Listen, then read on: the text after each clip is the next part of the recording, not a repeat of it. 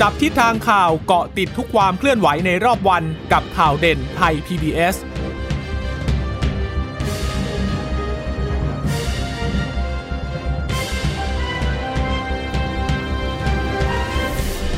สวัสดีค่ะ สวัสดีค่ะ ต้อนรับคุณผู้ฟังสู่ข่าวเด่นไทย PBS นะคะ เราพบกันเป็นประจำทุกวันจันทร์ถึงศุกร์บ่ายๆ แบบนี้ค่ะ อัปเดตข้อมูลข่าวสารที่เกิดขึ้นในรอบวันนะคะ กับดิฉันจีรัชตาเอี่ยมรัศมีและคุณพึ่งนภาคล่องพยาบาลค่ะ ค่ะ สวัสดีคุณผู้ฟังทุกท่านนะคะ ที่รับฟังข่าวเด่นไทย PBS ค่ะ ก็ฝากสวัสดีคุณผู้ฟังที่เอ่อรับฟังเราผ่านทางสถานีวิทยุที่เชื่อมโยงจากไทย PBS ด้วยนะคะ วันนี้เนี่ยเรื่องหลักๆเนี่ยก็ยังคงเป็นเรื่องของการฉีดวัคซีนนะเพราะว่าวันนี้เนี่ยก็มีการกระจายวัคซีนเนี่ยไปยังกลุ่มเป้าหมาย ซึ่งเป็นประชาชนในพื้นที่เสี่ยงอีก 13 จังหวัดนะคะ เมื่อวานนี้ก็จะได้เห็นภาพของออการฉีดวัคซีนเข็มแรก ให้กับทางผู้บริหารของกระทรวงสาธารณสุขเรียบร้อยแล้วนะคะ ก็สรุปว่าคุณอนุทินชาญวิริกุล รัฐมนตรีว่าการกระทรวงสาธารณสุขก็เป็นผู้ที่รับการฉีดวัคซีนเป็นคนแรกก็เป็นวัคซีนจากไซโนแวคส่วนนายกเดี๋ยวรอประมาณช่วงกลางเดือนนะคะ ก็เป็นการฉีดจากเอ่อวัคซีนของเอสตาเซเนกาค่ะ ดังนั้นค่ะวันนี้ก็จะได้เห็นเอ่อภาพของจังหวัดต่างๆนะที่มีการเอ่อฉีดวัคซีนเข็มแรกให้กับบุคลากรทางการแพทย์ เจ้าหน้าที่อาสาสมัครที่เอ่อดูแลผู้ป่วยโควิด -19 อยู่ด่านหน้านะคะ ค่ะ ก็เป็น เป็นไปตามแผนการในการกระจายวัคซีนนะคะ ในวันนี้ก็มีการฉีดต่อเนื่องนะในพื้นที่ 13 จังหวัดที่กระจายวัคซีนกันไปแล้วนะคะ แล้วก็วันนี้มีรายงานด้วยว่ากระจายไปแล้วเท่าไหร่เท่าไหร่กันบ้างนะคะ แล้วก็ยังมีบางพื้นที่ที่ยังรวบรวมข้อมูลกันอยู่ แต่สำหรับตัวเลขผู้ติดเชื้อล่าสุดวันนี้ 80 คนนะคะ ก็เป็นติดเชื้อในประเทศซะ64 เป็นระบบเฝ้าระวังและบริการ 28 คนค่ะ แล้วก็คนที่ติดเชื้อจากการคัดกรองเชิงรุกในชุมชนซะ 36 คน 35 เนี่ยอยู่ที่ปทุมธานี แล้วในจำนวน 35 ที่ปทุมธานีที่คัดกรองเชิงรุกได้เนี่ยนะคะ คุณหมอก็รายงานบอกว่า เป็นชาวเมียนมาซะ30 34 เป็นคนไทย 1 คน ส่วนอีกหนึ่งคนที่เหลือที่ได้มาจากการคัดกรองเชิงรุกเนี่ยค่ะ ก็เป็นผู้ป่วยที่อยู่ที่นนทบุรีนะคะส่วนผู้ที่เดินทางมาจากต่างประเทศและเข้าสถานกักกันโรคควอรันทีนอยู่ที่ 16 คน state quarantine นะคะสำหรับผู้ป่วยสะสมวันนี้ก็มาอยู่ที่ 26,031 คนแล้วค่ะรักษาอยู่ในโรงพยาบาล ตอนนี้เหลืออยู่แค่ 624 เท่านั้นเองนะคะ แล้วก็อยู่ที่โรงพยาบาล โรงพยาบาลเลยอะนะ 543 ทีนี้ที่โรงพยาบาลสนามที่ติดเชื้ออาการอาจจะไม่เยอะเนี่ย ก็จะอยู่โรงพยาบาลสนาม หรือว่าบางคนอาจจะไม่มีอาการเลยแต่แต่ติดเชื้อตรวจพบเชื้อนะคะ ก็จะอยู่ที่ 324 คน เสียชีวิตสะสมคงเดิมนะคะ 83 คนด้วยกัน นะคะอืม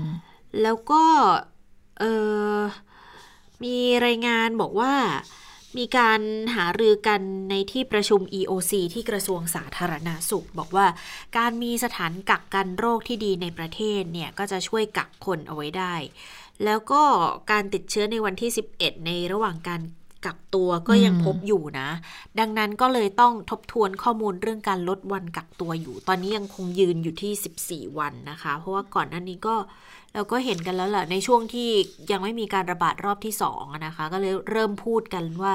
ลดการกักตัวเหลือ 10 วัน แต่ตอนนั้นก็ยังไม่ได้เคาะไง เพราะว่าก็ยังมีในบางกรณีที่เห็นกันอยู่ว่า 11 วันก็ยังพบเชื้อ 13 วันพรุ่งนี้จะออกอยู่แล้วก็ยังตรวจพบเชื้อกันอยู่นะคะ ก็เลยยังเป็นเป็นหนึ่งในข้อเสนออยู่ แต่ทีนี้ก็มาเจออมการติดเชื้อใน SQ ด้วยค่ะแล้วก็ไปเจอเชื้อรอบใหม่ที่มาจากเมียนมา ตอนนั้นคนที่ลักลอบเข้าเมืองมานะคะ จนนำมาสู่การระบาดรอบสองอีกอย่างเงี้ยนะคะ ก็เลยทุกอย่างก็พับไปหมดเลย ตอนนี้ก็ยังคงอยู่ที่ 14 วัน แต่ว่าเห็นมีการพูดแบบลักษณะเนี้ย การลดวันกักตัวเนี่ย คุณหมอพิสมัยก็พูดนะอาทิตย์ที่แล้ว เหมือนเหมือนกับว่าก็คงเริ่มหยิบยกขึ้นมา หารือกันอีกทีแหละ แต่ว่าก็ยังมีข้อมูลที่ยังยังคานกันอยู่ว่า ยังไม่ควรหรอกนะคะค่ะ ข้อมูลที่ยังต้องคานกันก็คือเรื่องว่า เอ๊ะ 11 วัน 12 วันก็ยังพบผู้ติดเชื้ออยู่ เพราะฉะนั้นเนี่ยยังสมควรหรือไม่นะ ที่จะให้มีการลดวันกักตัวนะคะ แน่นอนว่าคุณหมอหลาย ๆ ท่านก่อนหน้านี้ก็ออกมานะว่าลดการกักตัวก็จะทำให้มีความเสี่ยงที่จะเกิดการแพร่ระบาดของโรคได้ง่าย เพราะฉะนั้นเนี่ยก็คงจะต้องออมีข้อมูลประกอบการตัดสินใจดี ๆ นะคะ ของทางกระทรวงสาธารณสุขทีนี้ไปดูพื้นที่สมุทรสาครและกรุงเทพบ้างนะคะ วันนี้คุณหมอบอกว่าความชุกการระบาดโควิด -19 เนี่ยยังอยู่ที่ 2 จังหวัดนี้อยู่นะคะ ก็คือที่สมุทรสาคร ที่สมุทรสาครวันนี้เนี่ยติดเพิ่ม 19 คนนะคะ ส่วนกรุงเทพเนี่ยสคน แล้วก็จังหวัดอื่นๆ รวมกันนะคะ 43 คนนะคะผู้ติดเชื้อในสมุทรสาครเนี่ยก็พบผู้ติดเชื้อ 16,217 คนแล้วนะคะ ก็คิดเป็นร้อยละ78 ส่วนกรุงเทพตอนนี้ก็เริ่มพบผู้ติดเชื้อน้อยลงนะคะ แต่ก็ยังมีการคัดกรองค้นหาในชุมชนอยู่ คุณหมอยังบอกว่าสำหรับแผนของประเทศไทยในสัปดาห์นี้นะคะ 28 กุมภาพันธ์ถึง 1 มีนาคมเนี่ยพบผู้ติดเชื้อรายใหม่ใน 8 จังหวัดลดลงจากเดิมนะคะ แล้วก็ภาพรวมสะสมใน 63 จังหวัดเช่นเดิม มี 14 จังหวัดที่ไม่พบการติดเชื้อเลยค่ะ ซึ่งเป็นจังหวัดสีขาว ส่วนจังหวัดสีเทาก็คือไม่พบผู้ติดเชื้อมากกว่า 28 วัน หรือเท่ากับ 2 รอบของระยะเวลาการฟักตัวของโรค ก็มี 40 จังหวัดนะคะ สีเขียวคือไม่พบเชื้อเลย 15-28 วัน วันนี้มี 2 จังหวัด สีเหลืองไม่พบผู้ติดเชื้อ 7-14 วัน มี 5 จังหวัด สีส้มยังพบผู้ติดเชื้ออยู่ใน 3-6 วัน มี 8 จังหวัด แล้วก็สีแดงพบผู้ติดเชื้อ 1-2 วัน มี 8 จังหวัดค่ะ นอกจากนั้นคุณหมอก็วันนี้ก็เปิดมาเรื่องของการฉีดวัคซีนนะคะ คุณหมอก็เป็นหนึ่งในผู้ที่ได้รับการฉีดวัคซีน เมื่อวานนี้แล้วก็มีการโพสต์ใน Facebook ด้วยว่าเดี๋ยวเตรียมถลก แขนเสื้อรอเข็มที่ 2 ต่อไป ซึ่งคุณหมอก็ช่วงประมาณอีกสักสองสามอาทิตย์แหละก็จะได้รับการได้รับวัคซีนเข็มที่ 2 ไปคุณหมอบอกว่าตอนนี้เนี่ยก็มีประสบการณ์มามากกว่า 24 ชั่วโมงแล้วนะคะ เพราะว่าการได้รับการฉีดวัคซีนไปแล้วเนี่ย ตอนนี้ไม่มีผลอาการข้างเคียงใด ๆ เลยนะคะ เห็นบอกว่าโพสต์ Facebook เนี่ยบอกว่าเนี่ยอาการดีอยู่ยังไม่มีอาการอะไรทั้งนั้น คือจริง ๆ ถ้าเกิดว่าคนที่เขาเคยได้รับวัคซีนไข้หวัดใหญ่มาแล้วเนี่ย คือเทคโนโลยีจะคล้าย ๆ กันแบบนี้ค่ะเขาก็เลยอนุมันว่าเออก็น่าจะไม่ได้มีปัญหาอะไรมากนักหรอก แต่ว่าก็ยังคงต้องสังเกตอาการกันอยู่ เนื่องจากว่าเป็นวัคซีนที่เพิ่งพัฒนาขึ้นมาในระยะเวลาอันรวดเร็วนะ ถึงแม้ว่าเราจะมีเทคโนโลยีตั้งต้นที่คล้ายๆกับของเดิมที่เคยมีอยู่ แต่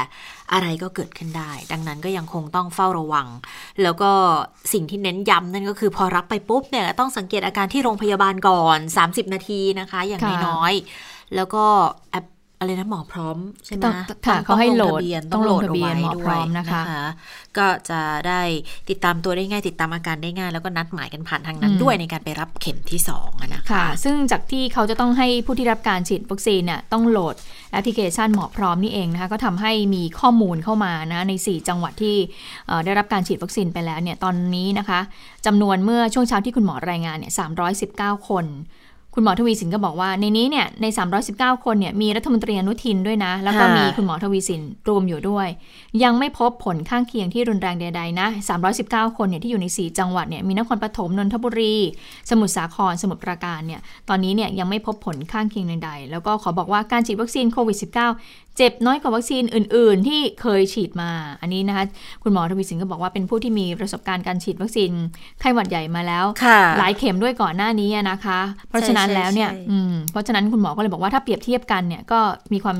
คล้ายๆกันคล้ายๆกันแต่ว่า เขาเรียกว่าเจ็บน้อยกว่าวัคซีนอื่นๆนะคะอันนี้คุณหมอก็พูดเอาไว้ แต่ว่าอย่างเมื่อวานนี้จังหวัดสมุทรสาครก็เริ่มทยอยฉีดวัคซีนไปเรียบร้อยแล้วนะคะ ให้กับบุคลากรทางการแพทย์ มาวันนี้เนี่ยก็เป็นวันที่ 2 ของจังหวัดสมุทรสาคร แต่ว่าวันนี้หลาย ๆ จังหวัดเนี่ยก็เป็นวันแรกของเขานะที่มีการฉีดวัคซีนโควิด -19 แผนการกระจายวัคซีน ที่ไปในพื้นที่ 13 จังหวัดเนี่ยคุณหมอก็บอกว่าก็ลงไปยังเชียงใหม่นะคะตาก นครปฐมราชบุรี สมุทรสงครามปทุมธานี สมุทรปราการกทมกทมได้เยอะสุดเลยนะคะ ตอนนี้ 33,600 โดสนะคะ สมุทรสาครก็เดี๋ยวเพิ่มลงไปอีกอีก 15,000 โดสนะคะ ขณะที่จังหวัดท่องเที่ยวภูเก็ต สมุย สุราษฎร์ธานีก็จะได้รับวัคซีน 1 มีนาคมนี้นะคะ ก็วันวันนี้แหละค่ะ ส่วนการ ฉีดวัคซีนให้ในพื้นที่สมุทรสาคร 30,000 กว่าโดส นั้นก็จะฉีดให้กับบุคลากรทางการแพทย์ 8,000 กว่าโดส อสม 2,000 กว่าโดส แล้วก็เจ้าหน้าที่หน่วยงานต่างๆ ที่มีโอกาสสัมผัสกับผู้ติดเชื้ออีก 2,000 กว่าโดสค่ะ ค่ะ คือที่กทมได้เยอะกว่าใครเพื่อนเนี่ย อาจจะเป็นเพราะว่าไม่ต้องขนส่งอยู่ที่นี่อยู่แล้วด้วยนะคะ เอ๊ะจริงๆต้องอยู่ที่นนทบุรีหรือเปล่าเขาเก็บไว้ที่เออไม่สิเก็บไว้ที่โกดังบางนา เออ บางนา บางนาค่ะ อ่าก็อยู่ในพื้นที่อยู่แล้วด้วยนะคะ แล้วก็ขนไปไม่ไกลเท่าไหร่แต่สมุทรสาครจริงๆ ตอนที่จัดสรรเนี่ยของของสมุทรสาครเขาจะได้เยอะที่สุดนะหกหมื่นกว่าโดสนะ ถ้าถ้าดิฉันจำไม่ผิดนะคะ ซึ่งเออ ก็ค่อยๆ ทยอยกันไป คือไม่ได้ขนไปทีเดียวนะ บางทีอาจจะมีข้อจำกัดในเรื่องของของสถานที่จัดเก็บ หรือว่าห้องเย็นที่จะใช้จัดเก็บกันด้วย ก็ทยอยส่งกันไป แล้วก็ทยอยฉีด ดังนั้นตอนนี้เนี่ยเท่าที่มีการกระจายไปนะคะ ตอนนี้คุณหมอก็ออกมาบอกข้อมูลเหมือนกัน ตอนนี้เชียงใหม่ได้ไป 3,520 โดส ก็เริ่มฉีดแล้วต่าง 5,000 นครปฐม3,560 ราชบุรี 2,520 สมุทรสงคราม 2,000 ค่ะ ภูเก็ตเนี่ยอยู่ระหว่างรวบรวมว่าตอนนี้ถึงแล้วเท่าไหร่ จะเริ่มฉีดเท่าไหร่ นนทบุรีระหว่างรวบรวมเหมือนกัน ปทุมธานี 8,000 สมุทรปราการ 6,000 ชนบุรีอยู่ระหว่างรวบรวม กทมอย่างที่บอกเมื่อสักครู่ 3,306เอ่อ33,600 สมุทรสาคร 15,040 โดสนะคะ สุราษฎร์ก็อยู่ระหว่างการรวบรวมเช่นเดียวกัน อันนี้ก็จะเป็นสิ่งหนึ่งที่จะต้องเน้นย้ำนะว่าไม่ได้บังคับ แต่ใครจะฉีดก็ขอให้ลงทะเบียนด้วยนะคะ คือจะได้ติดตามกันถูกด้วยนะคะเอ่อทีนี้เนี่ยมันจะมีการสอบคัดเลือกของมหาของโรงเรียนเตรียมอุดมศึกษาแต่ละปีก็โหเยอะทีเดียวนะ เยอะนะอืมนักเรียนคือคั้นเอาหัวกะทิแล้วหัวกะทิอีกนะคะ ปีนี้เห็นบอกว่า มีเกือบ1 3 0 0หมื่น0สามพันคนน่ะอืมนี่แค่เฉพาะนักเรียนเฉพาะนะนักเรียนนะอันนี้คือเข้ามสี่นะคุณผู้ฟังเตรียมอุดมนะคะ สถานที่สอบต้องจัดที่ Impact อะนะคะ เพราะว่าก็ต้องต้องต้องใช้ระยะห่างด้วยนะคะก็เลยต้องขยายพื้นที่ เมื่อก่อนเนี่ยใช้แค่อาคารเดียว แต่ตอนนี้ก็ปรับเป็น 2 อาคารแล้วด้วย คือพื้นที่นั่งสอบเนี่ยสี่ตารางเมตรต่อหนึ่งคนโอ้โห เคว้งคว้างว่างเปล่ามากเลยนะอืมลดในเรื่องของการทุจริตการสอบได้ด้วยนะคะ แล้วก็อ่าเว้นระยะห่างกันด้วยนะคะ แล้วก็จะต้องดูในเรื่องของอาการอำนวยความสะดวกของอาหาร เพื่อลดความเสี่ยงด้วยนะคะ สอบกันวันที่ 6 มีนาคม ดังนั้นใครที่อาจจะไม่จำเป็น หรือว่า มีความจำเป็นจะต้องผ่านไปเส้นทางแถวแถวเมืองทองแถวแถวอิมแพกเนี่ยอาจจะต้องตรวจสอบเส้นทางกันให้ดีด้วยนะคะ เพราะว่าหมื่นสามอย่าลืมว่าเด็กมสาม คือหลาย ๆ คนที่คุณพ่อคุณแม่ไปส่งอยู่แล้วนะคะ ดังนั้นก็อาจจะต้องติดตามกันอยู่ด้วยนค่ะ ก็เป็นการสอบภายใต้มาตรการป้องกันโควิด -19 New Normal เลยนะค่ะมีการเพิ่มสถานที่เอ่อในการสอบ มีการเว้นระยะห่างบุคคลมากขึ้น ลดจำนวนเวลาสอบลงด้วยนะ ก็คือค่ะปกติเนี่ยเวลาที่เราจะต้องไปสอบที่ไหนเนี่ย แล้วก็คือสมมติตอนช่วงเช้าใช่ไหมก็จะมีเบรกเที่ยงใช่ไหมค่ะเบรกเที่ยงเนี่ยจะมีบางทีเนี่ยคุณพ่อคุณแม่ก็จะแบบว่ารอลูกๆเลยหลังจากไปส่งนะคะ แล้วช่วงเที่ยงเนี่ยลูกๆก็จะสามารถมาหาคุณพ่อคุณแม่ได้ แต่ทีเนี้ยอ่าก็คือลดจำนวนมันลดจำนวนสอบลงเวลาลงอะนะคะ ก็คือค่ะแล้วไม่ให้เด็กอะออกมาตอนช่วงพักเที่ยงเลยนะ เดี๋ยวทางโรงเรียนเนี่ยที่หรือว่าสถานที่ที่จัดทำการสอบเนี่ยเขาจะมีอาหารน้ำดื่มให้กับเด็ก ๆ เลย ก็คือว่าเมื่อเด็กสอบเสร็จก็นั่งอยู่ตรงนั้นแหละ เดี๋ยวเขาก็จะมีบริการอาหารน้ำดื่มให้ก็คือเด็กๆเนี่ยจะไม่ได้ไม่ต้องลุกไปไหนใช่ไม่ต้องนะลุกไปไหนเลย ก็จะได้ไม่ต้องคือลด ลดเรื่องของการ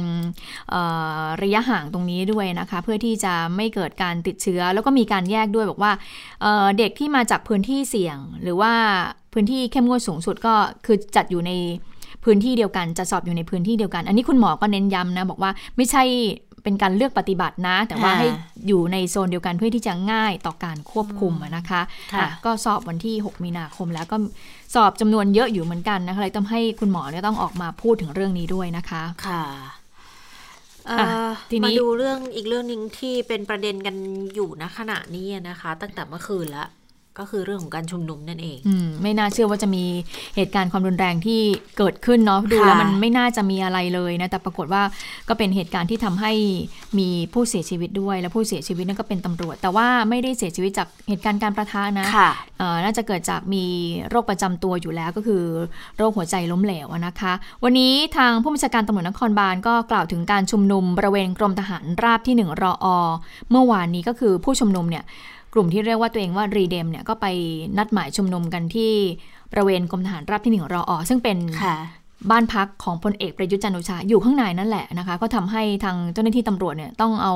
ตู้คอนเทนเนอร์มาวางไว้ตั้งแต่ช่วงเอ่อบ่ายๆเลยนะคะ กลุ่มผู้ชุมนุมเนี่ยนัดหมายกันก็คือที่อนุสาวรีย์ชัยสมรภูมินะคะ ก็นัดหมายกันช่วงบ่ายๆแต่ก็มีการรอกันเหมือนกันนะ เพราะว่าเนื่องจากว่ารอให้ผู้ชุมนุมมาเยอะๆนะก็มีการเลื่อนออกไป แล้วก็พอจำนวนผู้ชุมนุมเนี่ย ได้ที่ละนะคะค่ะก็เลยย้ายจากผู้ชุมนุมเนี่ยจากบริเวณอนุสาวรีย์ชัยสมรภูมิเนี่ยก็เคลื่อนขบวนมาที่บริเวณเอ่อตรงถนนวิภาวดีนะคะซึ่งเป็น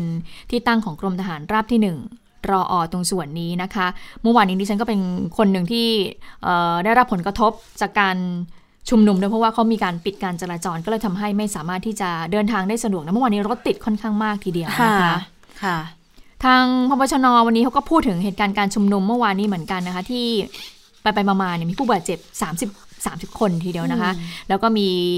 เอ่อผู้ชุมนุมที่ถูกควบคุมตัวเนี่ย22 คน ส่วนหนึ่งก็ถูกควบคุมตัวที่ไปไว้ที่ตชดภาคหนึ่งปทุมธานี แล้วก็อีกส่วนหนึ่งก็เป็นเยาวชนนะนะคะ ทางผู้บัญชาการตำรวจนครบาลก็พูดถึงการใช้กระสุนยางเมื่อวานนี้ก็บอกว่าการใช้อุปกรณ์อะไรต่างๆเนี่ยก็เป็นไปตามมาตรฐานสากลนะนะคะ ไปฟังเสียงของพลตำรวจโทพักกพงษ์พงษ์เพตรากันค่ะ ก็ยืนยันว่าวัสดุอุปกรณ์อาวุธเนี่ยที่ใช้ในการควบคุมฝูงชนเนี่ยเป็นอาวุธเนี่ยที่ได้รับอนุญาตนะครับ แล้วก็เป็นอาวุธเนี่ยที่ทำอ่ไม่ไม่ไม่ถึงแก่ชีวิตนะฮะก็ใช้ตามตามความจำเป็นสถานการณ์และและเชื่อว่าจะสามารถควบคุมสถานการณ์ให้ยุติยุติเร็วที่สุดนะฮะก็สถานการณ์โดยรวมเนี่ยประมาณสี่ทุ่มเศษเนี่ยก็ประชาชนส่วนใหญ่ที่ทำการชุมนุมก็หยุดชุมนุมนะฮะแต่ก็ยังคงมีกลุ่มผู้ชุมนุมบางส่วนอยู่ชุมนุมต่อเนื่องนะฮะ มีการยังคงมีการคว้างปลาทำร้ายเจ้าที่ตำรวจนะฮะแล้วก็คว้างปลารถยนต์ที่ขับสัญจรไปมานะฮะแล้วก็มีกลุ่มผู้ชุมนุมส่วนหนึ่งเนี่ยไปล้อมอสอนอดินแดง และสอนอสุทธิสารนะฮะมีการคว้างปลาสิ่งของระเบิดควันประทัดยักษ์นะฮะเข้าไปในสถานที่ซึ่งอยู่ระหว่างสำรวจความเสียหายของสถานสถานีตำรวจทั้งสองแห่งนะฮะสำหรับสอนอดินแดงเนี่ยรถรถยนต์สายตรวจจำนวนหนึ่งคัน และรถจักรยาน หนึ่งคันเนี่ยถูกเผานะฮะก็เมื่อวานเนี่ยเบื้องต้นเนี่ยเรามีการจับกลุ่มนะฮะผู้ร่วมก่อเหตุในที่เกิดเหตุไปเนี่ยเบื้องต้นเนี่ยจำนวนยี่สิบสองนายนะฮะยี่สิบสองนายเนี่ยนำไปควบคุมตัวอยู่ที่ตชดภาคหนึ่งนะฮะจำนวนสิบแปดนาย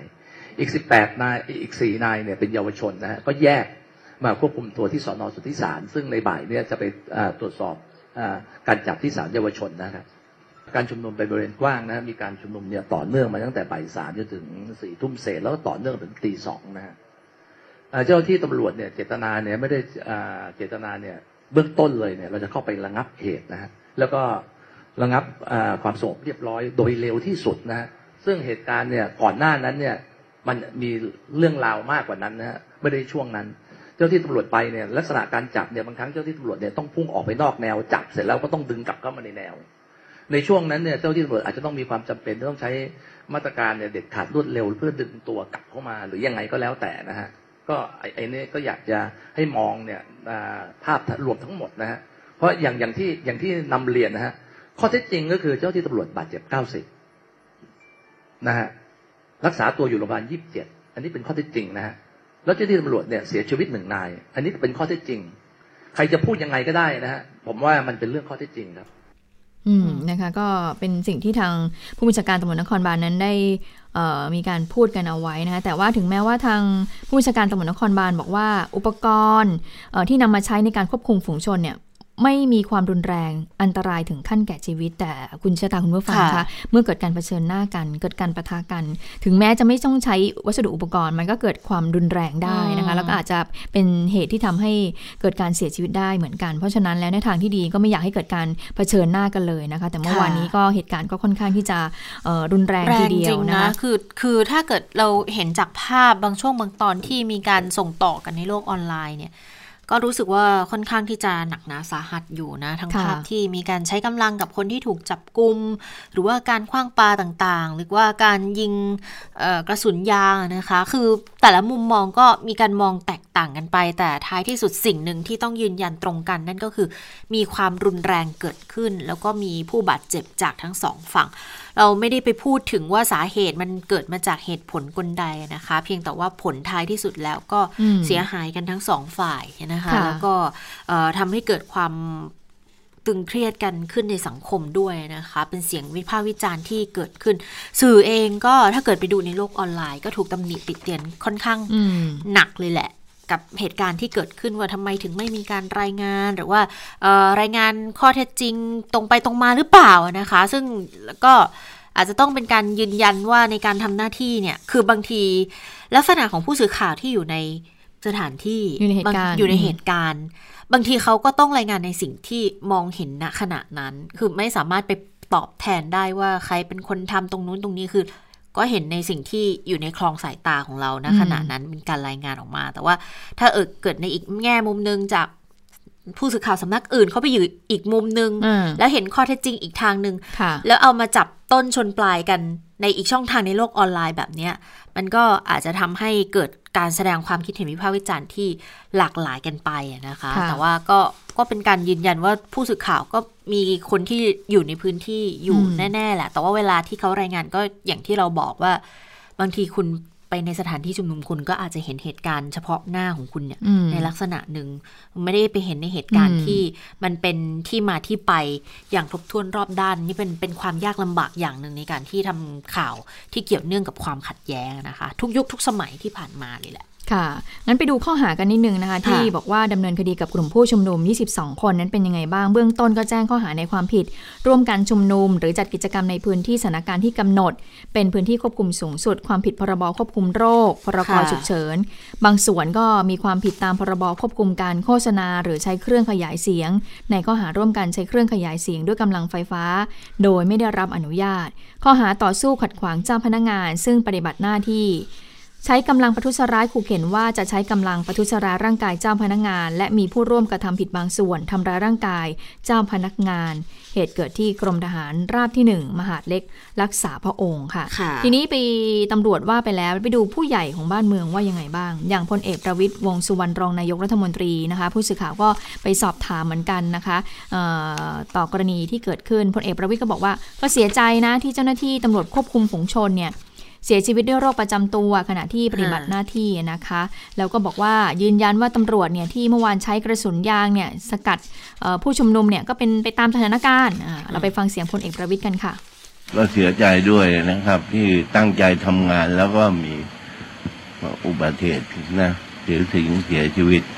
แล้วก็บาดเจ็บไปถึงสิบหกคนนะครับ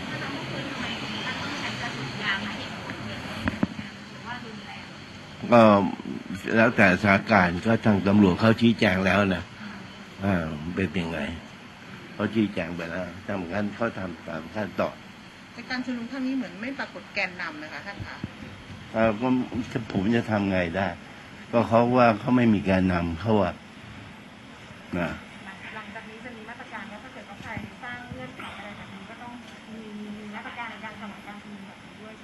ก็ยังปล่อยให้ตำรวจตำรวจเขาวางเป็นมาตรการต่างๆนะจะต้องถึงขั้นให้ทางทหารเข้ามามีส่วนร่วมด้วยหไม่ต้องอะไม่ต้องขอบคุณนะครับขอบคุณมากคครัรับบมได้คุยเบื้องต้นบ้างหรือยังไม่คุยคุยทำไมอ่าว่าเป็นเรื่องของนายก แล้วก็จะเห็นว่าประชุมพักพรุ่งนี้จะต้องมีการเตรียมเตรียมอะไรก็เตรียมต้องเสนอชื่อให้นายกเนยนะมันเป็นเรื่องของผม อืมติ่งๆเรื่องของปรับติ่พงรมมาหน่อยค่ะเนาะไหนๆเอ่อสัมภาษณ์พลเอกประวิตยแล้วเนี่ยค่ะก็อยากได้ประเด็นเพิ่มอะนะคะ ค่ะ ทางด้านของนายกรัฐมนตรีเองก็มีการพูดถึงเหตุการณ์ที่เกิดขึ้นเมื่อคืนนี้ด้วยเหมือนกันนะคะ เรื่องของสื่อเนี่ยนายกรัฐมนตรีบอกขอให้เสนอข่าวม็อบสองทาง คือถ้าไปดูในโลกออนไลน์ก็จะอีกอีกทางหนึ่งเลยนะอืมไปอีกอีกด้านหนึ่งเลยนะพอไปถามนายกรัฐมนตรีก็มีมาอีกด้านหนึ่งเหมือนกันนะคะ นายกก็บอกว่าเนี่ยกรณีที่เกิดขึ้นเนี่ยนะคะเอันนี้นายกบอกนะว่าก็เห็นแล้วว่าเป็นความรุนแรงก็ต้องเสนอทั้งสองทาง ไม่ใช่บางสื่อเสนอข่าวเจ้าหน้าที่ใช้ความรุนแรงข้างเดียว ภาพอีกฝ่ายไม่ออกเลย ก็มองว่าบ้านเมืองถ้าอย่างเงี้ยก็จะอยู่ไม่ได้ ก็เลยขอร้องสื่อทุกสื่อนะคะ ก็ติดตามอยู่ว่าทำไมออกข่าวแค่เพียงด้านเดียวว่าตำรวจใช้ความรุนแรง นายกบอกว่าก็ต้องดูก่อนสิว่าก่อนก่อนที่จะเกิดความชุมนุมเนี่ย การชุมนุมเนี่ยมีความรุนแรงเกิดขึ้น แรก ๆ ก็เป็นไปตามปกติ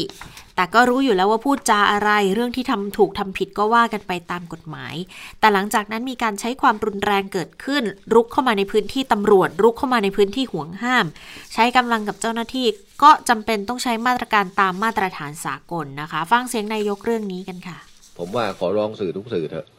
นะผมก็ติดตามอยู่นะ ว่าเอ๊ะทำไมออกข่าวแต่แต่ข้างเดียวว่าตำรวจใช้ความรุนแรง ท่านไม่ดูก่อนหน้าที่จะเกิดการชุมนุมมีความรุนแรงเกิดขึ้นแรกๆก็ก็โอเค ก็เป็นไปตามปกติของเขา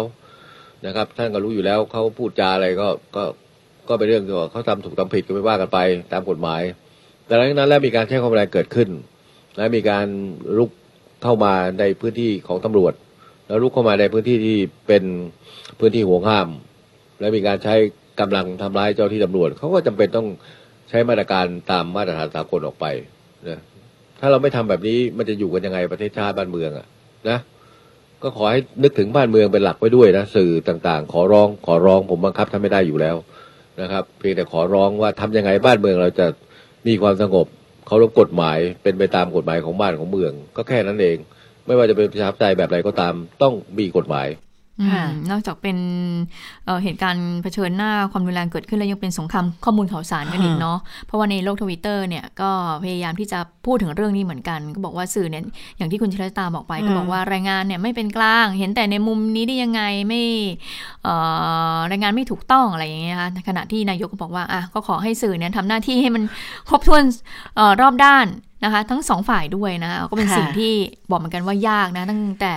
เอ่อปฏิบัติหน้าที่ในด้านสื่อมวลชนมาเนี่ยยอมรับเลยว่าเรื่องของการทำข่าวเรื่องของการชุมนุมเนี่ยเป็นเรื่องที่ยากจริง ๆ นะคะ บางทีเสนอไปอาจจะไม่ถูกใจอีกฝั่งหนึ่งเสนอด้านนี้ก็อาจจะไม่ถูกใจอีกฝั่งหนึ่งเนี่ยนะคะ ค่ะ นี่ก็เป็นสิ่งหนึ่งที่เป็นความยากลำบาก แต่ว่าก็ต้องพยายาม balance ให้ได้มากที่สุดนะคะ เท่าที่ในสิ่งที่เกิดขึ้นก็พยายามให้ให้ครบถ้วนให้ได้มากที่สุดนะคะเอ่อแต่ขณะเดียวกันก็ก็ต้องยอมรับว่ามีการใช้กระสุนยางเกิดขึ้น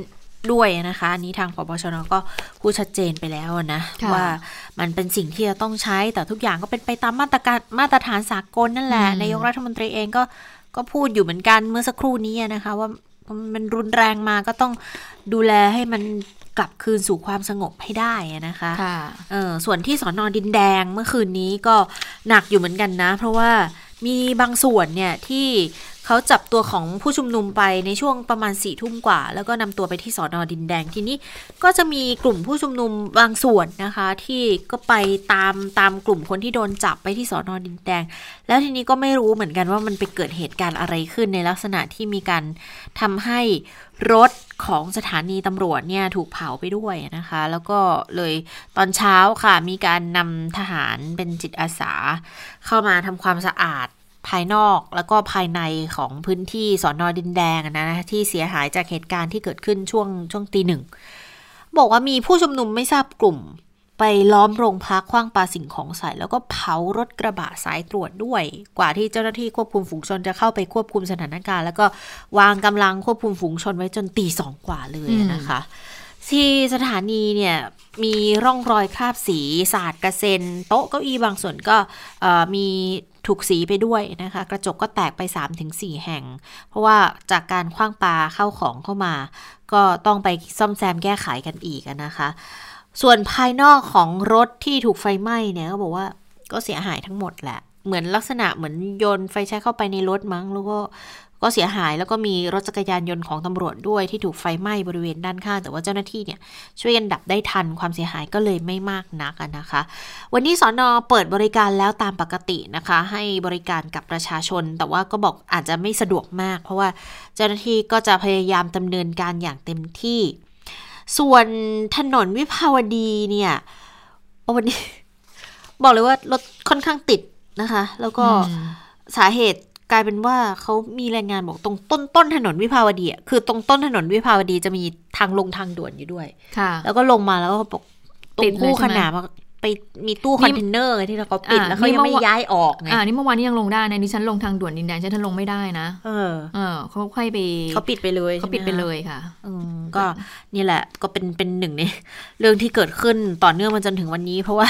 มีตู้คอนเทนเนอร์อยู่นะคะ ช่วงจราจรช่วงตั้งแต่หน้าโรงพยาบาลทหารผ่านศึก ก็ติดขัดกันทีเดียวนะ ก็เลยกลายเป็นอีกประเด็นหนึ่งอืมที่วิพากษ์วิจารณ์กันอีกแล้วอะนะคะ เพราะว่าค่ะมัน ใช้การไม่ได้อืมจราจรวิภาวดีปกติก็ก็ติดอยู่แล้วอะนะคะ วันนี้ก็เลยยิ่งติดหนักเข้าไปอีกอืมนะคะมาดูการเมืองเขามองเรื่องนี้อย่างไรนะคะ แน่นอนค่ะว่าพรรคเพื่อไทยเนี่ยก็ออกมาประณามแล้วก็ไม่ยอมรับ การใช้ความรุนแรงที่เกิดขึ้นเลย แล้วก็เรียกร้องให้รัฐบาลพลเอกประยุทธ์เนี่ยนะคะ ทบทวนท่าทีหน่อยเถอะฮะและพิจารณาใช้มาตรการจัดการความเคลื่อนไหวของประชาชนตามมาตรฐานสากล เคารพแล้วก็คุ้มครองเสรีภาพในการชุมนุม โดยสงบนะแทนการใช้มาตรการที่มุ่งเน้นจำกัด หรือว่าสกัดกั้นการชุมนุมของประชาชนนะคะ เมื่อพักเพื่อไทยว่าอย่างนี้แล้วนะคะเอ่อทางเลขานุการรัฐมนตรีประจำสำนักนายกรัฐมนตรี คุณธนกรวังบุญคงชนะนะคะ ก็บอกว่า การชุมนุมเมื่อวานนี้เนี่ยตำรวจเนี่ยใช้ความอดทนอดกลั้นอย่างที่สุดแล้วนะ เมื่อการชุมนุมไม่ได้สงบอย่างที่กล่าวอ้างเอาไว้ มีการทำร้ายตำรวจ มีการใช้คำพูด ด่าทอด้วยถ้อยคำที่หยาบคายทำลายข้าวของทางราชการจนชาวบ้านแถวนั้นนะเขาทนไม่ไหวก็ต้องออกมาแสดงความไม่พอใจ นอกจากนั้น ผู้ชุมนุมอ่าม็อบเองอะค่ะไม่มีแกนนำก็ทำให้สถานการณ์เลวร้ายคุมกันไม่อยู่ขนขนาดผู้สนับสนุนหลักของกลุ่มผู้ชุมนุมหลายคนยังแนะให้กลับบ้านเลยนะคะ อย่างไรก็ตามการแสดงออกตามหลักสิทธิเสรีภาพคุณธนกรก็มองว่าก็ทำได้นะ แต่ต้องอยู่ภายใต้กฎหมาย แล้วก็ไม่ละเมิดสิทธิ์ของผู้อื่นด้วยค่ะค่ะเอ่ออีกอย่างอีกด้านหนึ่งนะถ้าไปดูทางด้านของเอ่อเลขานุการรัฐมนตรีประจำสำนักรัฐมนตรีอืมอย่างคุณธนกรก็ วิพากษ์วิจารณ์ค่อนข้างหนักอยู่เหมือนกันนะนะคะกับค่ะเหตุการณ์ที่เกิดขึ้นค่ะอ่า ทีนี้มาดูเรื่องของการปรับคอรมอบ้างไหมอันนี้เมื่อเมื่อสักครู่คุณพูดเรื่องของการผลกระทบการจราจรที่เกิดขึ้นค่ะไปแล้วนะคะอ่ามาดูเรื่องของการปรับคอรมอบ้าง เพราะว่าเอ่อสัปดาห์นี้เนี่ยก็พูดกันอย่างหนักนะคะ ว่าจะมีการปรับคอรมออย่างไร ปรับเล็กหรือปรับใหญ่นะคะมีค่ะเหตุผลมีปัจจัยอะไรนะคะวันนี้พลเอกประยุทธ์จันทร์โอชาก็มีการตอบคำถามผู้สื่อข่าวถึงการปรับคอรมอด้วยนะบอกว่าได้มีการคุยกับพลเอกประวิตยวงษ์สุวรรณ ผู้สื่อข่าวก็ถามว่าได้คุยกับพลเอกประวิตยวงษ์สุวรรณแล้วหรือยังนะคะ หลังมีกระแสข่าวว่านายกเนี่ยไม่พอใจ กรณีที่สสพรรคแกนนำเนี่ยจัดตั้งรัฐบาลไปรวบรวมรายชื่อ และที่บอกว่าจะดึงอำนาจการปรับครมให้พลเอกประวิตยชี้ขาด เมื่อสัปดาห์ที่ผ่านมาหากจำกันได้ก็คือค่ะจะมีการเอ่อหนังสือพิมพ์บางฉบับก็จะมีการเอ่อขึ้นข้อความบอกว่าเหมือนยึดอำนาจของพลเอกประยุทธ์ก็คือว่าก็คืออำนาจในการปรับครมนะคะ ก็คือสสก็รวบรวมรายชื่อ แล้วก็เสนอให้พลเอกประวิตยเหมือนกับอยากให้การปรับคอรมอเนี่ยอยู่ในอำนาจของพลเอกประวิตยแต่ว่าเรื่องนี้เนี่ยพลเอกประวิตยเนี่ยก็บอกเอาไว้แล้วนะคะ เรื่องของการปรับคอรมอเนี่ยก็คืออยู่ในอำนาจของนายกรัฐมนตรีนะคะ แล้วเรื่องนี้นายกว่ายังไงบ้าง นายกบอกว่าภาพรวมเนี่ยไม่ได้พูดคุยในรายละเอียด แต่ว่ามีแนวทางอยู่นะคะ ซึ่งทั้งหมดเนี่ยเมื่อเสนอนายก นายกจะเป็นคนพิจารณาในภาพรวมเอง ซึ่งทุกอย่างก็อยู่ในอำนาจนายกอยู่แล้วนะคะ ทางนี้เรื่องของการเมืองก็ขอให้เป็นเรื่องการเมือง ไปฟังเสียงของพลเอกประยุทธ์กันค่ะยังไม่ได้คุยรายละเอียดนะ ก็เพียงแต่มีแนวทางว่าอะไรยังไงก็ว่าไปทั้งหมดก็ก็เสนอมาก็นายกเป็นคนพิจารณาในภาพรวมนะอยู่ในอำนาจนายกอยู่แล้ว เรื่องการเมืองก็ขอให้เป็นการเมืองไปเถอะ วันนี้ก็คุยกับท่านหัวหน้าพักทั้งสองท่าน ในเรื่องอื่นๆด้วยนะเรื่องการทำงานเรื่องต่างๆ แล้วก็ขอความร่วมมือในเรื่องการทำให้บ้านเมืองมันไปข้างหน้าให้ได้ ก็ไม่ได้มีปัญหาอะไร เรื่องการเมืองก็เขาก็พูดคุยกันแล้ว ไม่มีปัญหาอะไรทั้งสิ้น นะทุกอย่างก็อยู่ที่นายก ก็จะดูอีกที ต้องดูว่ามันจะมีผลกระทบอะไรยังไง นะ ทุกอย่างก็ยังเป็นไปตามเดิมอะนะตาม คือเลิกพูดกันแล้วไอ้สัดส่วนสัดเธออะไรเลิกพูดกันเถอะนะนายกโดยการเองก็ก็ยังคงยืนยันบอกเดี๋ยวนายกดำเนินการเอง นายกดำเนินการเองอะนะคะ ยังไม่มีเอ่อจะสลับ สับเปลี่ยนจะโยกกระทรวงอะไรอย่างเงี้ยก็ยังคิดกันอยู่นะคะ แต่ทีนี้ก็ยังคงมีการถามกันอยู่อีกแล้วว่า แล้วจะให้พลเอกประวิตยดำเนินการคนเดียวเลยหรือเปล่าค่ะก็เลยบอกไม่ใช่หรอกพลเอกประวิตยอะดูของพรรคพลังประชารัฐ คุณจุลินทร์ก็ดูของประชาธิปัตย์ไป ทุกพักก็ต้องประชุมร่วมกัน ถ้ามีอะไรปรับก็เสนอขึ้นมาที่นายก นายกจะได้ดูความเหมาะสม แล้วจะให้ใคร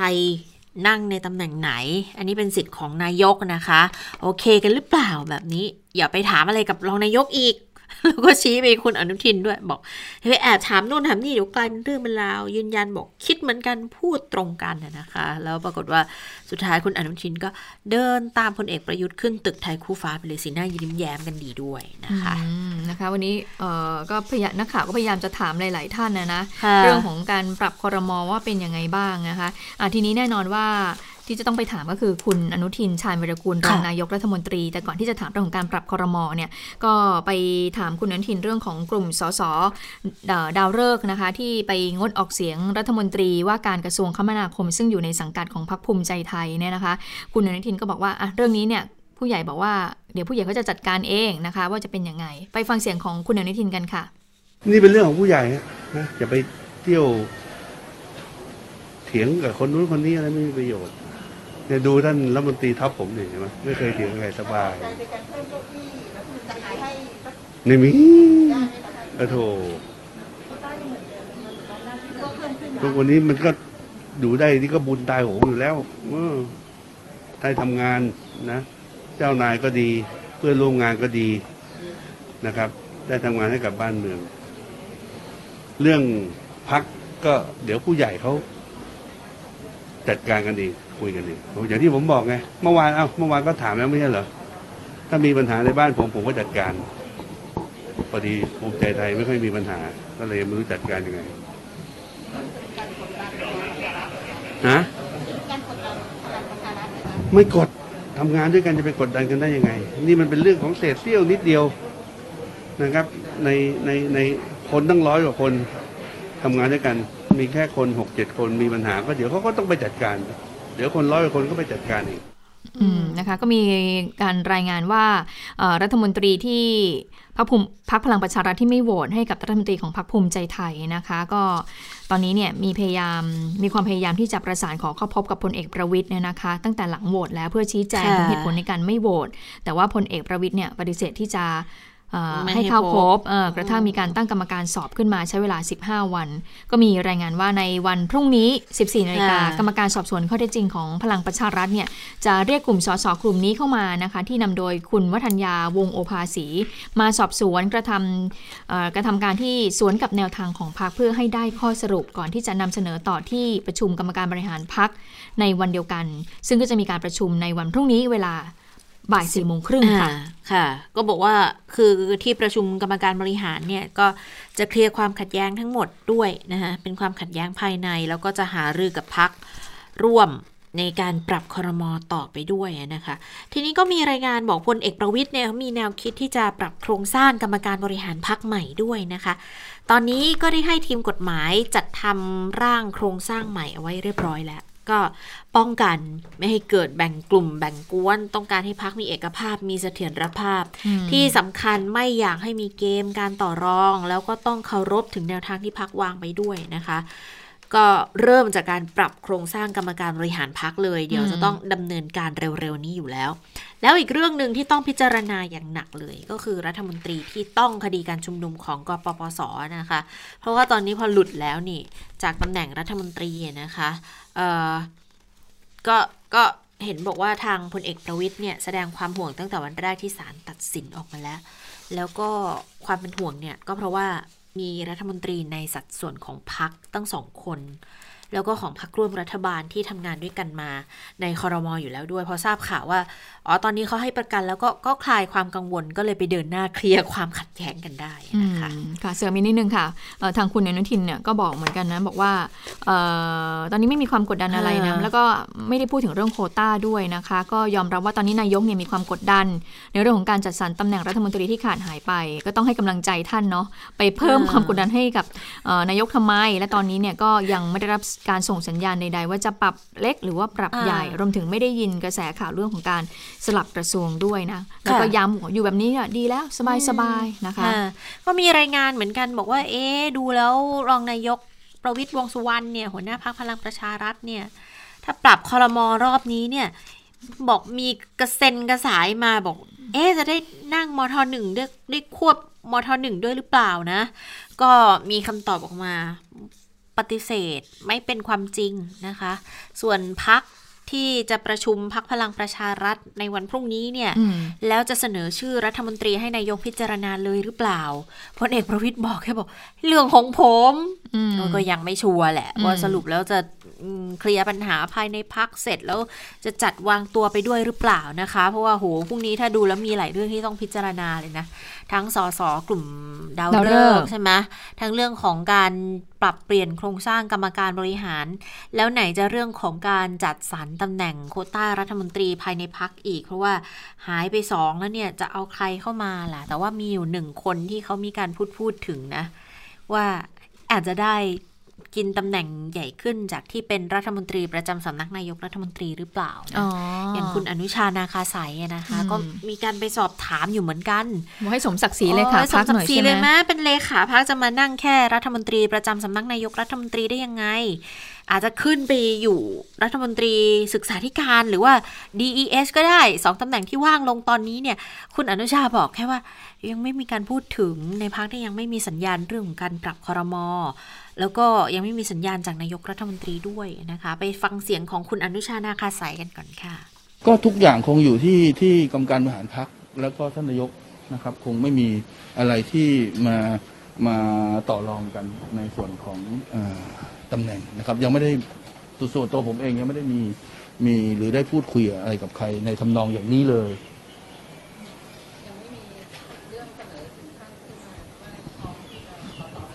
ยังยังนะครับ ก็มีเป็นเพียงแค่ข่าว หรืออาจจะมีบุคคลบางคนบางกลุ่ม หรืออย่างอะไรอย่างนี้ก็เป็นเรื่องปกติอย่างที่ผมบอกแล้วนะครับ ก่อนปรับคลม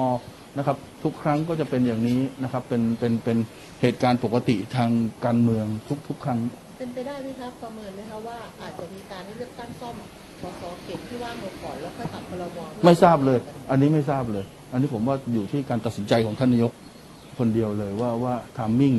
อะไรอย่างไรเหมาะสมอย่างไร ท่านมีความคิดอย่างไรในการที่จะปรับปรมเร็วหรือช้าหรืออใครที่เหมาะสมมาดำรงตำแหน่งอย่างที่ผมบอกผมก็เน้นย้ำว่าท่านคงคิดถึงเรื่องการทำงานของรัฐบาลเป็นหลัก แล้วก็ การที่จะทำงานให้กับพี่น้องประชาชนได้ให้ให้กับประเทศชาติได้ ผมคิดว่าเป็นหลักอยู่แล้วในในในในส่วนของอผู้นำรัฐบาลต้องคิดอย่างนี้นะครับ อืมนะคะคุณอนุชายังบอกอีกว่า ถึงกรณีที่สสของพลังประชารัฐเนี่ยได้ร่วมกันลงลายมือชื่อเสนอให้หัวหน้าพักพลังประชารัฐพิจารณาคนใน มาดำรงตำแหน่งรัฐมนตรีแทนมากกว่าที่จะเลือกคนนอกนะคะอืมคุณอนุชาในฐานะเลขาธิการพักก็บอกว่าเรื่องนี้ไม่ทราบนะอืมไม่รู้ว่ามีหนังสือดังกล่าวเนี่ยไปถึงหัวหน้าพักจริงหรือเปล่า อย่างไรก็ตามการจะเลือกคนในหรือคนนอกก็ขึ้นอยู่กับนายกเนี่ยจะเป็นคนตัดสินใจเอง ว่าอะไรคือประโยชน์สูงสุดต่อการทำงานของรัฐบาลนะคะ ทีนี้ผู้สื่อข่าวก็ถามอีกว่าแล้วผลการสอบสวนของเจ็ดสสพลังประชารัฐล่ะ ที่ไปโหวตสวนมติของพรรคเนี่ยไปถึงไหนแล้ว คุณอนุชาก็บอกว่ายังไม่ครบกำหนดเลยนะอ๋อก็ไม่เข้าไปยุ่งเกี่ยวหรือหรือก้าวไก่ายด้วย ก็ยังเหลือเวลาอีกประมาณ 1 สัปดาห์นะคะ อันนี้ก็เป็นสิ่งที่คุณอนุชาพูดไว้ และคุณเจษตาคุณผู้ฟังคะระหว่างที่คุณอนุชานาคาสายเนี่ยให้สัมภาษณ์ ปรากฏว่าสักพักหนึ่งค่ะ ผู้สื่อข่าวก็บอกว่า คุณวราวุฒิศิลปะอาชา รัฐมนตรีว่าการกระทรวงทรัพยากรธรรมชาติและสิ่งแวดล้อม ในฐานะประธานนโยบายและยุทธศาสตร์ของพรรคชาติไทยพัฒนาเดินมาพอดีค่ะค่ะเดินมาพอดีตรงนั้นน่ะนะคะ ก็เจอกันพอดี แล้วปรากฏว่าคุณอนุชาก็ไปสวมก่อนแล้วก็จับมืออมคุณวราวุฒิด้วย ปรากฏว่าผู้สื่อข่าวก็เลยแซวแลกก ระทรวงกันเลยไหมแลกอืมแลกกระทรวงกันดูแลไหมอ๋อระหว่างพลังประชารัฐแล้วก็พรรคชาติไทยพัฒนา ก็เรียกเสียงหัวเราะแล้วก็รอยยิ้มได้ก่อนที่คุณอนุชาไม่ตอบอะไรยก มือไหว้แล้วก็ตบบ่านายวราวุฒิก่อนที่จะแยกย้ายกันไปประชุมนะอ๋อคะนึกว่ายกเวทีตอบคำถามให้กับคุณวราวุธอยู่อืมนะคะเพราะว่าคุณวราวุธวันนี้ก็ก็แน่นอนแหละพอใกล้ๆที่จะต้องมีการปรับคอรมงคอรมอเนี่ยนะคะ หัวหน้าพักทุกพัก แกนนำพักทุกพักเนี่ยก็จะโดนไล่ถามในหลาย ๆคำถามที่คล้ายคลึงกันนะ เกี่ยวกับเรื่องของการปรับคอรมอการโยกกระทรวง การปรับสลับโควต้าเนี่ย อย่างชาติไทยพัฒนาเองก็โดนถาม แล้วคุณวราวุธเองก็ตอบคำถามเรื่องนี้เหมือนกัน คือตอบเนี่ยเดาได้อยู่แล้วว่าจะตอบยังไง แล้วแต่นายก แล้วแต่นายกนะคะ ไปฟังเสียงคุณวราวุธกันค่ะ เรียกว่า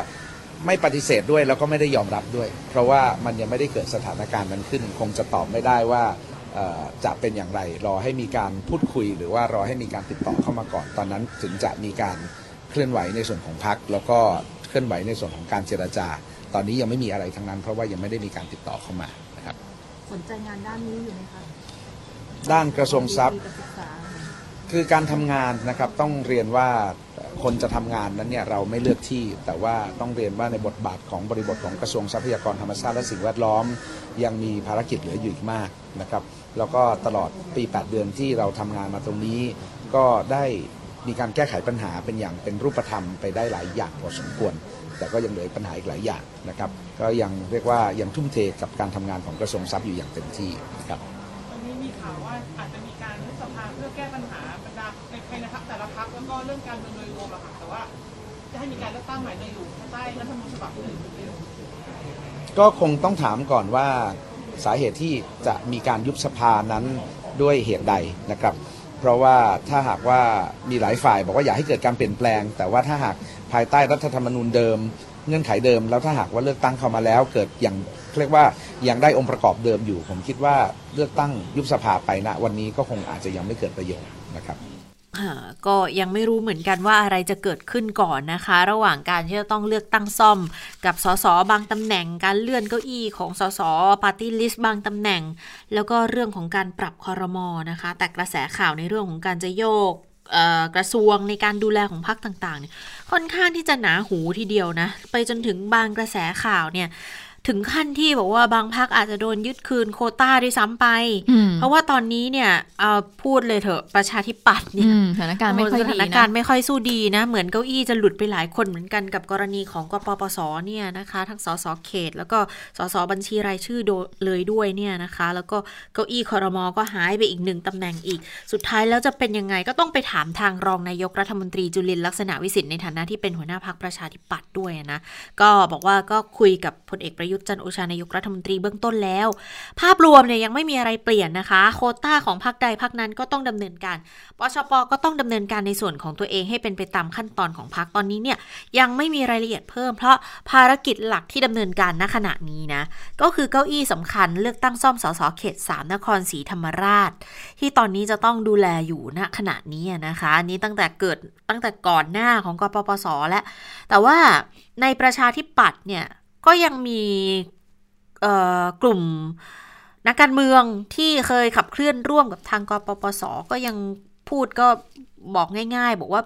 มีโควต้ากปปสอยู่ในพักยังเหลืออยู่หรือเปล่านะอืมอันนี้ต้องไปฟังคำตอบจากคุณจุรินทร์ค่ะ พักก็มีอยู่เจ็ดที่นั่ง ก็เป็นส่วนของพักประชาธิปัตย์ครับ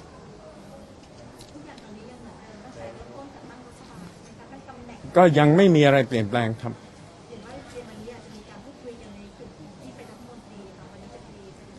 เอ่อปกติ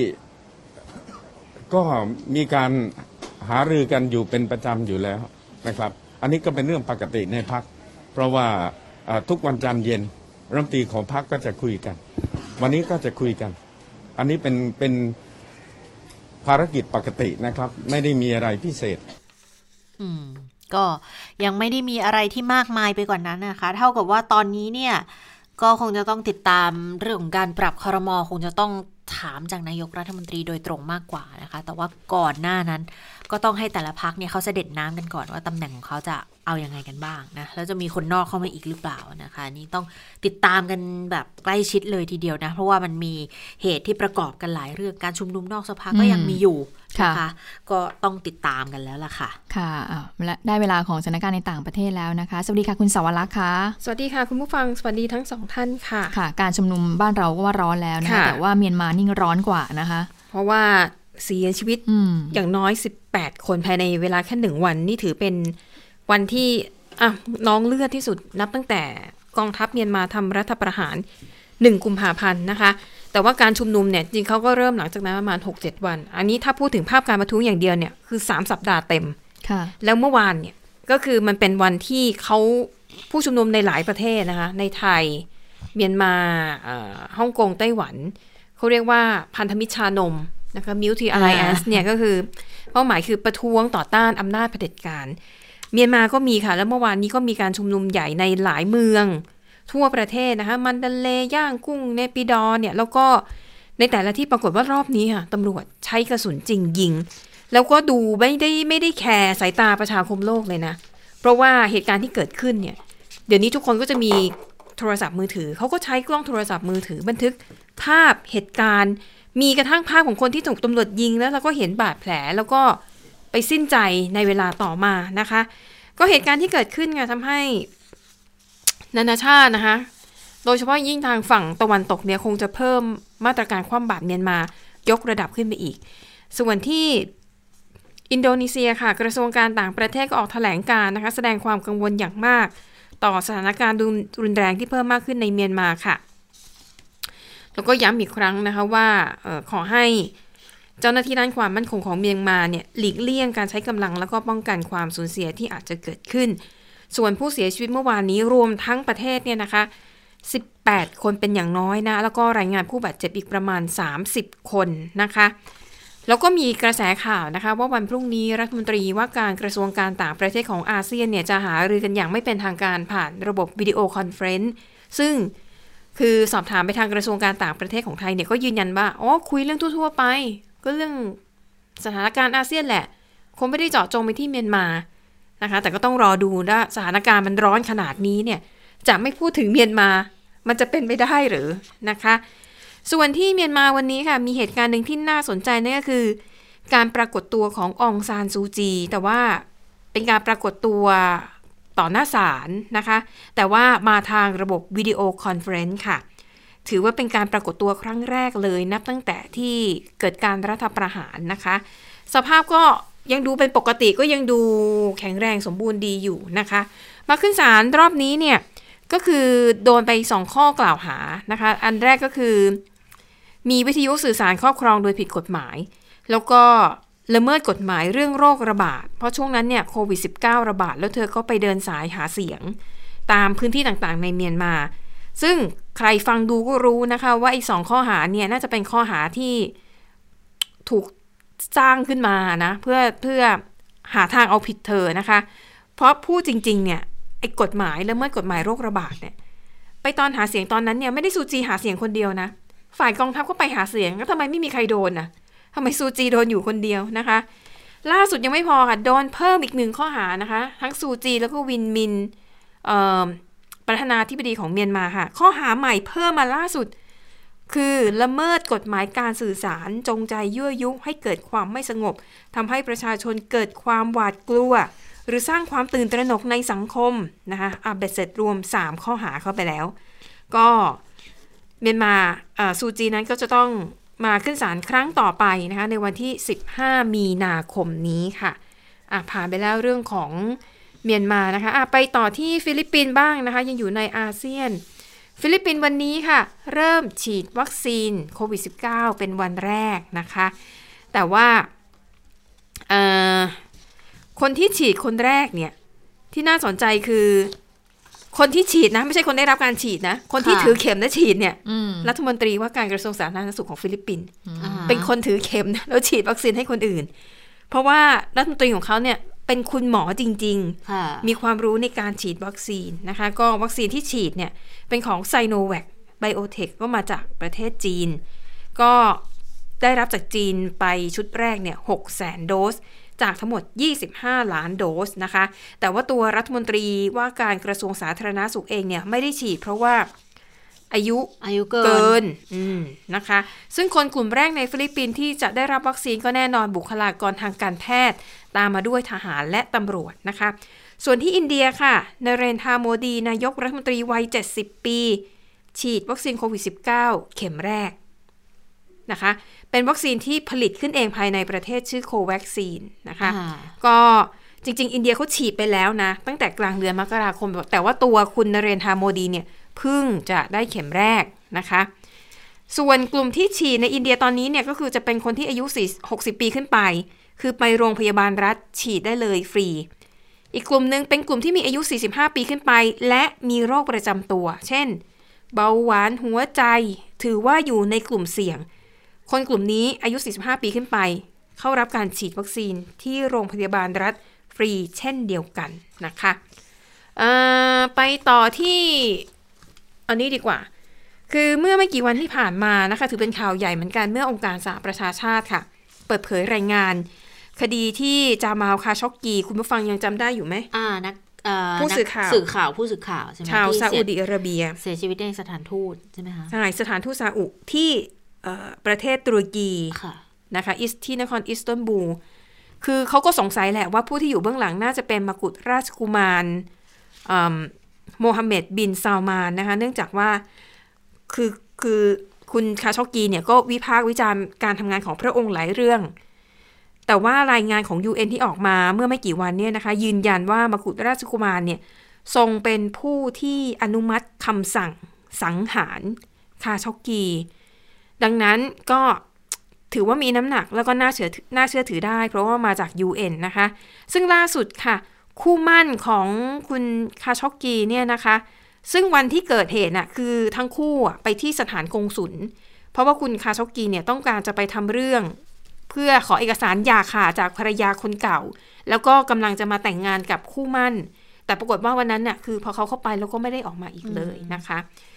คู่มั่นของคุณชาช็อกกีเนี่ยก็เรียกร้องว่าเอาในเมื่อมีข้อมูลมีหลักฐานอย่างนี้เนี่ยต้องการให้มกุฎราชกุมารเนี่ยถูกลงโทษตามกฎหมาย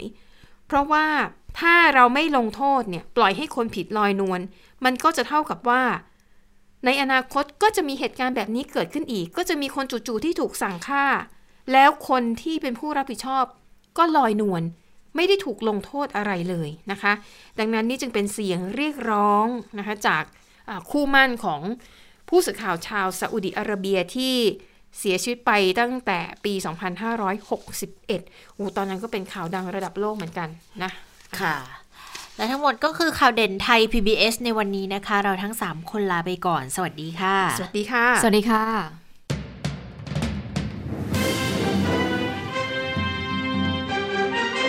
ติดตามข่าวเด่นไทย PBS ได้ทุกวันจันทร์ถึงศุกร์เวลา 15 นาฬิกา ทางไทย PBS Radio และติดตามฟังข่าวได้อีกครั้งทางไทย PBS Podcast